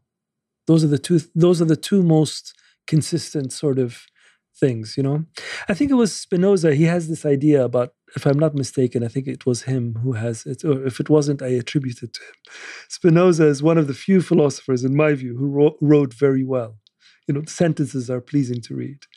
Um, Schopenhauer, for me, is is is a wonderful writer. Um, but very few philosophers, you know, Plato, of course, but very few philosophers write in a way that you can enjoy it as literature, you know. And um, uh, I hope I'm not offending philosophers, but Spinoza had this idea that you measure your intelligence not by, at least the way I remember it, not by how many things you know or how quick you are to figure out the answer, but your intelligence is the health and vitality of your curiosity. You know, the more you want to know, right? So, so I, that to me, for me, is what I try to foster towards all of this. Yeah. I mean, because I, I think curiosity allows you to be a witness and an observer to the human experience that you're having rather than a victim to it. Yes. Yes. And I feel like from that place, we see so much more clearly. Ah, thank you so much. Okay, so I have two more things. One Mhm. is um, can you tell us anything about your upcoming book? I would love to tell you about my upcoming book. Um, it's a book that's been um, with me for a long time. I thought since 2012, because immediately after the events in Libya and in Egypt and Tunisia and Bahrain, I thought I want to write a I want to write a book about friendship Mm, and about these three friends, three Libyan friends in London, who start at the same place and end up in a completely different place. And I just didn't know how to do it. And I felt it was too soon to mm, write mhm. about those events. Um, and uh, a couple of years ago, Di- uh, the British Museum invited Diana and I to do an exhibition, Mhm. and they wanted me to. They wanted they collect Diana's work, so they wanted her to to to bring uh, sketchbooks for evidence for the book evidence, and they wanted me to use the collection to do a display around the return. I'd never been asked to do this by a museum Wow. before, and so I went into my archive to find what sketches, images that I notes from the time that I was working on, Wow. on the return, and I found an envelope uh, on the back of the envelope from 2003 when Diana and I lived in Paris, and on the back of the envelope, I'd written three sentences about a book that I one day want to write, No. and it's this book that I've just finished. No. So I thought I had the idea in 2012, but I think for a very long time I wanted to write a book about male friendship in particular. We love that. That's Yeah. one of my favorite So- topics so to it's listen called, to. It's called My Friends. the concept of male friendships is something that we talk about all the time now, and I think that Yeah. it, it, we need more. Um, we need more people talking about it and more stories around it. And when does that come out? Comes out in January. Wow, Yeah. can't wait. Yeah. Okay, and so and the our, the way that we like to wrap up is just kind of a fill in the blank. So this statement, if you really knew me, you would know, and you can do one, two, or three things. I mean, the fun thing is that I'm such a good cook. I love that you keep bringing that up, and it's just like somebody want like, does anybody want to invest in this in this bakery? No, no, I don't want anybody. I don't want to do it for for work. But I'm just really a good cook. What's your go-to? I'm just. I mean, it's really embarrassing, but I really think I'm a really great cook. Why is that embarrassing? Because love it's, Because it's it's uh, it's well. First of all, it cannot be objective, right? So so, but I I enjoy, it's something I really enjoy, and I love cooking for. Uh, what is your favorite thing to make people for I people? love, and you know, I love I love a very long dinner party, you know, where it just takes, you know, there's like six courses. I love that sort of stuff. Um, and I think about it when and when when when we invite uh, friends or family, and and I I part of my brain the whole afternoon is designing the meal, and I go to the market, and uh, and I t- find I'm, I'm a market cook is the best yeah. way to describe it. So you're it. your mother's son. I look at yeah exactly. I look at what's fresh and what's uh, what's what I feel like, and I and I I'm improvising all the time. I never cook from books. I've been taught by very good cooks. My mother's family are just amazing, and certain friends who are like this friend I mentioned in Italy, who are just very good cooks, and and so I and I I love an evening together in the kitchen with friends to me is is is something I enjoy. So that's something you would know about me if I. Um, what else? But you have Um, to give me like one meal. Like, what's Diana's favorite Ah. meal that you make? Ah, well, um, it changes because um, it depends. I'm not very good at repeating things, but um, well, the other day I made sharba libi, and Diana really likes that, and I I basically nail it. Classic. No humility. See, this is why it's embarrassing. it's very embarrassing. If you're Um, going to, I, if, I make I make pasta like nobody else makes pasta. like from scratch, obviously the whole thing. Yeah. Or not from scratch, whatever you like. You know. Um, um, What do you make when you, for you for yourself when you're sad? Like your comfort food.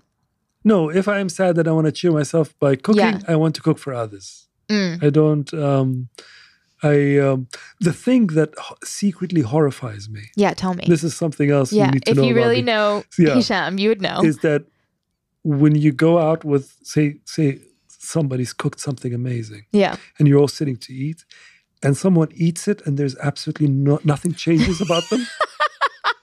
that to me really disturbs me. I cannot trust them on some level. I think something is wrong. That's that's something that Have you ever called anybody out for doing that? No, but I'm just in secretly in you know, secret outrage is what I do. I'm very good at that. I love it. Do you have one more if you really knew me for us?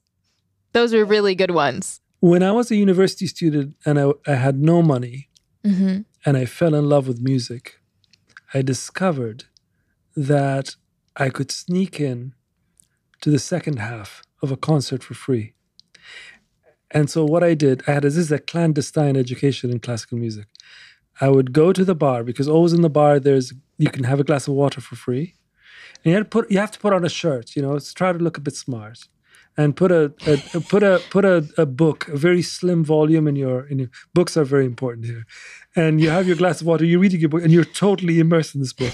No one can tear you away from this book. They ring the bell third time, everybody's going up. You wait till most of them have gone up, and then you tail behind them, reading the book. Nobody likes to disturb a reading man, you know?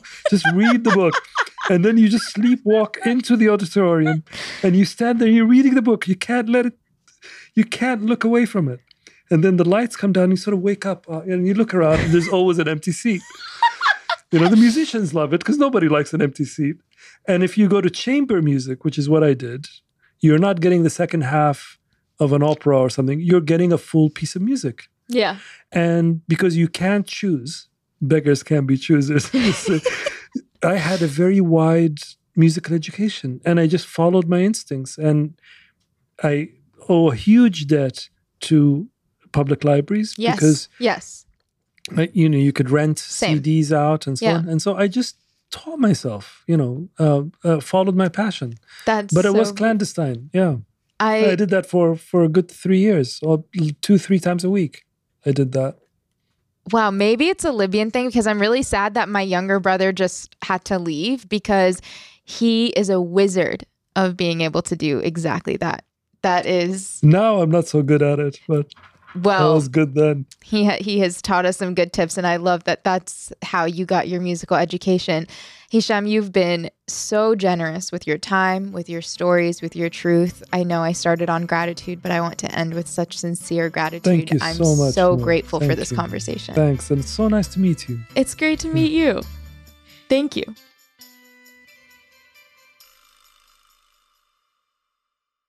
This storytelling session is not over just yet. The day after our conversation, Hisham reached out saying he had been thinking about a question that I had asked and he had reflected on it and wanted to share more of his thoughts. And before we get into that, here's a little reminder to listen to our Webby nominated investigative podcast, Rep, a story about the stories we tell. We dig into media representation, our relationship with stories, truth, and objectivity. And you can continue to support At Your Services work by following us on Instagram at AYS or checking out our work and transcripts to these podcast episodes at ays.media. Okay, back to Hisham. Noor. Hisham. Alhamdulillah. I feel really clear today and I feel very grateful today. How are you? Oh, that's that's very good. That's very good. Um, I'm I'm I'm all right. I'm well. Yeah, I'm well. I enjoyed meeting you and Adam and Muhammad and Sarah and uh, you guys. Obviously, are very very very uh, special. Um, so it was a it was a pleasure. Um, I just wanted to um, I wanted to add something because I have been um, something you said yesterday remained with me, and I was thinking about it. There was um, uh, I forget how you framed the question, but something like how does one move on? And uh, right? Yeah i was Um, referring and, uh, to my dad talking about moving on and i was trying to i was asking what does that even look like? What does that really mean yes yeah. And i was uh, i was really you know it, it remained with me that question sort of echoing you know because i know i answered it but there was more i wanted to say. And it had to do with the fact that moving on um, must involve, I think, a gesture of expansion, uh, by which I mean taking the specific facts of whatever event we're talking about here and uh, connecting it to a much larger landscape of events and ideas and, and so on. And for example, I felt that it was always there was a moment in my campaigning for my for the whereabouts of my father in the early days when I was young and consumed by the pain and urgency of it. I was focused primarily on my father. And that was fine. But it was it had the feeling of a kind of of something growing in the wrong direction, you know.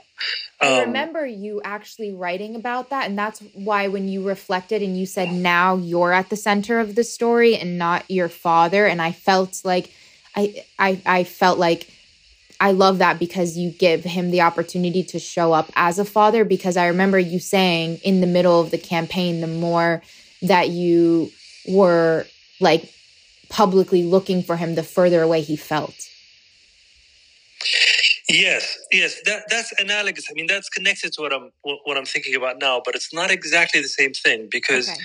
within the campaign, um, the moment things shifted Yeah. uh, was was when we connected what was happening to my father to so many other people, and we looked at structural causes. Right, so it became less of a family story and more of something much broader that was looking at at uh, causality in a much larger sense.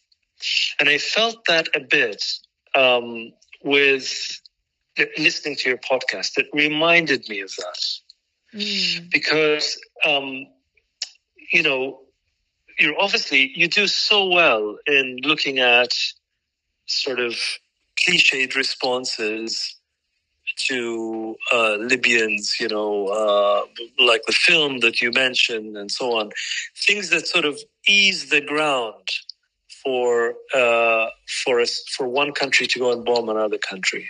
Mm. And I think you do you do that very well. That's a very important conversation. Um, and then you do extremely well in in exposing the the nature of uh, the, the the damage and the pain um, generationally. You know, on uh, different generations in your family, um, who all I felt spoke very eloquently about it, Mm. and so you, you do all of that so well. I felt. And then at the at the final episode, when you are speaking at Harvard, and this unlikely event happens, where there's somebody in the audience who happened to be there Yeah. at the location of the, um, you know, it's a very powerful moment. But then it's there that I felt that things suddenly stopped evol- evolving because then th- there it stops being it it it remains to be just a story about, or not just, but mainly a story about a family mm. and about, uh, you know, about mm. the relationship, the relationship between this family's place of origin and their adopted country, the United States. Mm-hmm. And and it just it, it it remains there. And I and I think I mean that's all fantastic. But yesterday when we parted ways and I had your question ringing in my ear about how does one move forward. I thought of that. I started thinking of your episodes and I thought one form, well, the short answer is I don't know how one moves forward. But in other words, I don't have a recipe for it. But one possibility would be to connect those events, what happened in 86 and what happened to your, to your family, to a much broader um, set of causes that have allowed, that continue to our day to day, you know, that have allowed the United States to do that, not just in Libya, and so many other mm-hmm. places. And very recently, you know, under the Obama years with the drone attacks um, in Afghanistan and in Pakistan, an argument could be made that actually what happened in Libya in 1986 mm-hmm. was um, the beginning. It wasn't the end, it was the beginning of a trend that has become not less acceptable, but far more acceptable because many, many more people uh, have died uh, in, in, in ways that yeah. your relatives have died. Yeah. And so I felt, I felt, you know, uh, this is basically my worry about the desire to find closure. Because the desire to find closure, as well intentioned as it is, because nobody wants to live in suffering, right? If closure means the end of suffering. But oftentimes I feel the desire to find closure trumps the the the actual issues and therefore it inverts the story and makes it about us yeah. as individuals rather than about the broader picture. Um, and I think that I think that a, it's not an easy thing to do. What I'm saying, but I think a heroic victory here would be to take the specific pain that has been dealt us and use it as an instrument to expose the wider structural maladies that have made that possible. You know, mm. I think about that a lot these days in America. You know, particularly with question of police violence and how you know there's a real desire, I think, in America to explain these things away by uh, only by problems of racism, which of course are endemic and exist.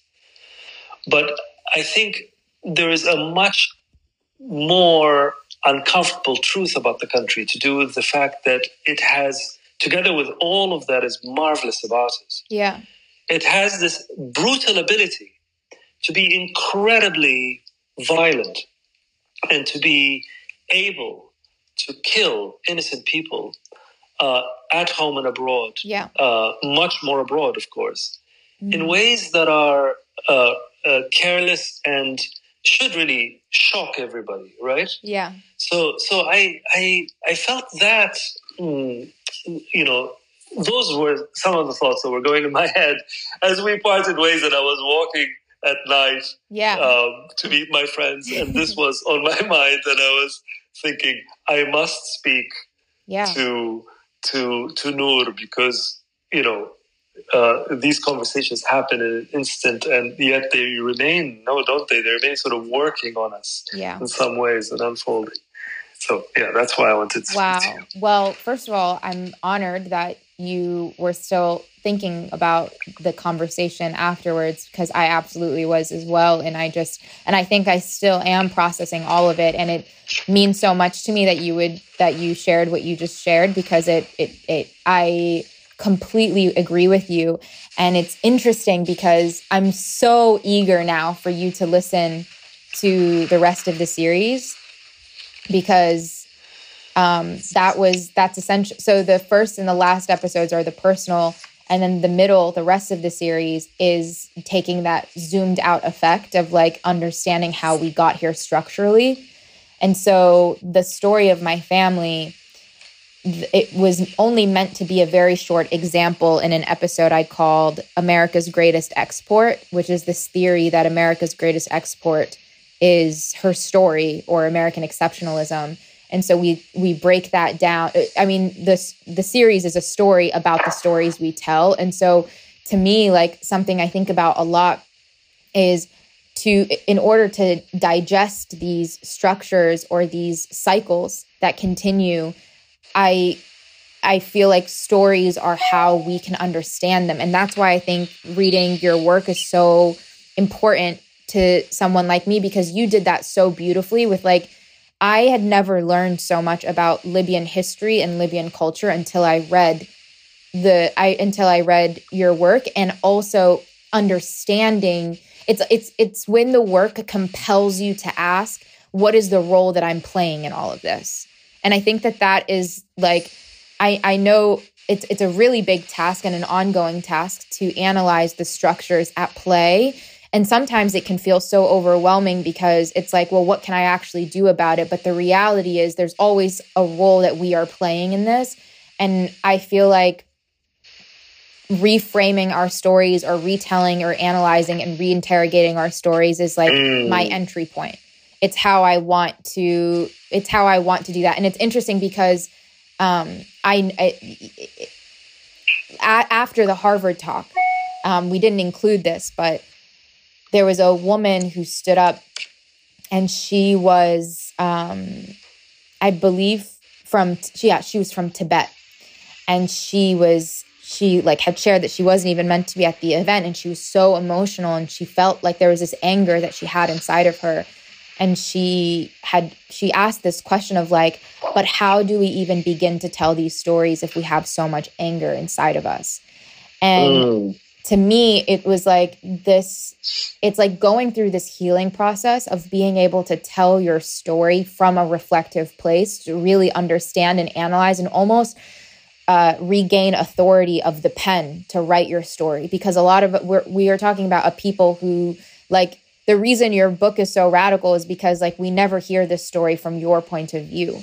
I mean like whenever you often hear the stories told from the oppressor i mean that's why we were talking about the banning of books in america when especially when it comes to something like critical race theory like we are trying to control who gets to tell it and you recognize the power of like even in the word, even in the book, even in the story, it's bigger than you and it doesn't belong to you. And I feel like that is maybe like the weapon of choice in, I don't want to say destabilizing structures, but creating new paths. Because I feel like that to me is like when I think of moving on, maybe it isn't like trying to fit our footsteps in the footsteps of the past, but rather like continuously pave a new one and then like bring people along the way until we're able to i guess create the structure that feels more true to us that feels more healing that truly is of service and that's kind of how i've been thinking about it and i i, I love so much that you you're bringing this up because that was that was what we spent investigating the last couple of years but my entry point ended up becoming this personal story because i realized the pattern which was that there the Back to the Future episode had come out. Then this this attack had happened, like this political attack had happened, and then it changed the way people thought.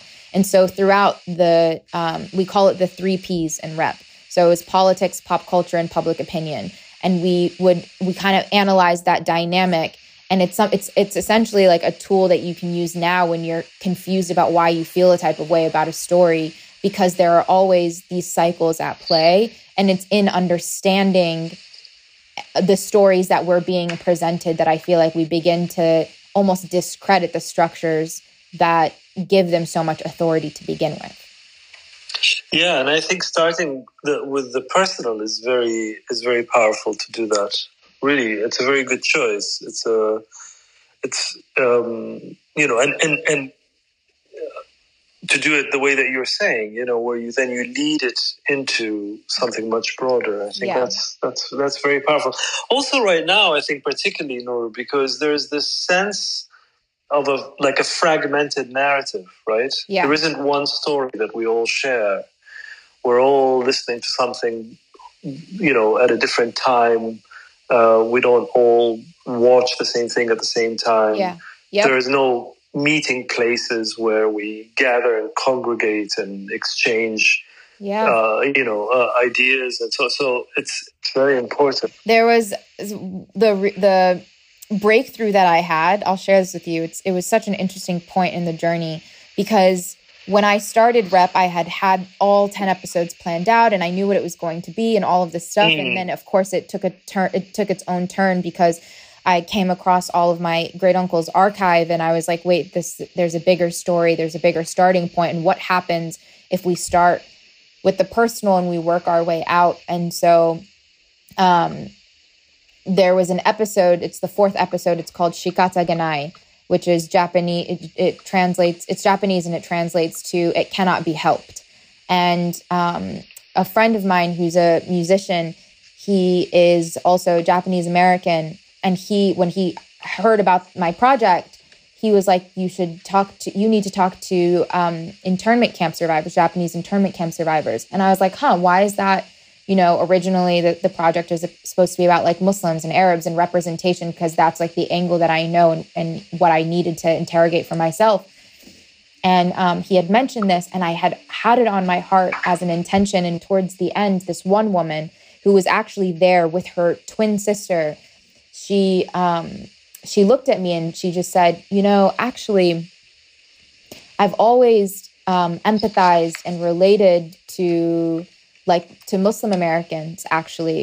And whenever like I, I marched with them too, and um, I was like, I was so taken aback, and I was like, why is that? And she said, because like as soon as we heard President Trump saying certain ha- verbalizing certain rhetoric, it sounded familiar to us. And I knew what that meant for our community. And so I immediately related. And it was like her finally sharing these personal stories for the first time in this way. The zoomed out picture, it was like at the very end of the interview, I understood why they needed to be a part of this process. And it was just constantly like this zoom out of, of we are not the only ones. Like we are never the only ones in our stories. And that's it's an interesting thing because after rep came out i had so many people reach out about their own family members who had died in bombings and it's so chilling because i hmm. because it's like i they're not numbers. And that's the thing that was so haunting. It was that like there is no such thing as collateral damage. People are not numbers and they have descendants. And we are the descendants who get to who get to witness them and share their stories. And that's how I feel like we are able to actually process and digest the structures of power because sometimes those structures are so big that our brains can't fully comprehend them. Sometimes the evil is so passionate and so strong and it's it's confusing. It's so confusing and I think especially when it's being done by people who look like you or who have similar names to you, it's it's really hard to actually yeah. understand or fathom it. And it isn't until the personal details are um, presented where you're just like, this is the truth. And, and every, like, no truth can be ignored. And we can't continue ignoring this. Yeah. Yeah. yeah. Wonderful. Well, um, I, I'm very glad we we we reconnected, and I'm gonna I'm going to listen to the episodes that you mentioned uh, when if I get you, some time. I would love to hear uh, what you think after. If you have the capacity to listen to it, it would mean so much to me because your perspective, like I I I really do seek to do that work. And if you have any feedback or any anything comes up for you, like please share that with me because I only want to get better at doing this. I will, I will, and that's that's very clear. And you're so good at it, and you've got this incredible um, format that works so well, and you have, you know, I'm sure many, many, many fans and listeners, and so you're you're very well placed to inspire others and uh, inform them, and so that's just so so exciting. And and yes now. Um, we will remain in touch. I'm Absolutely. sure. I'm thank sure you. Thank you. Yeah, thank you. Yeah, thank you. And the goal is always to be of service. So if there's any way we can be of service, please let us know. And like, and I, I, I can't t- tell you enough how grateful I am that you would even think to reach out to share a reflection about the work that I've put out. It really means the world. Thank you, Noor. Thank you so much. Be well. Have a lovely time. Is it sunny there, like here? It absolutely is. We're still in the city because we're recording a couple of more episodes, but um, I'm actually ah, okay. about to go to the new museum with some friends because I've just had this itch and I'm hoping to make it to the Frick this week too to go see the Forge. And I just, I can't Wonderful. wait to go Wonderful. and sit in front of the painting and, and ponder yeah. on the oh. questions that you presented. Let me know when you see it. If I you will. see it, if you get I a chance. Will. Okay. All right. You. Say Have hello a to great rest of your day. Thank you. Bye, Thank so Bye. Bye. Podcast Noor is an AYS production. Our producers include myself, Adam Khafif, and Sara Isa. Editing, mixing, and mastering by Bahid Fraser. Extra gratitude and thanks to our storyteller, Hisham Matar, and make sure you check out his novels and his memoir, The Return. As always, at your service.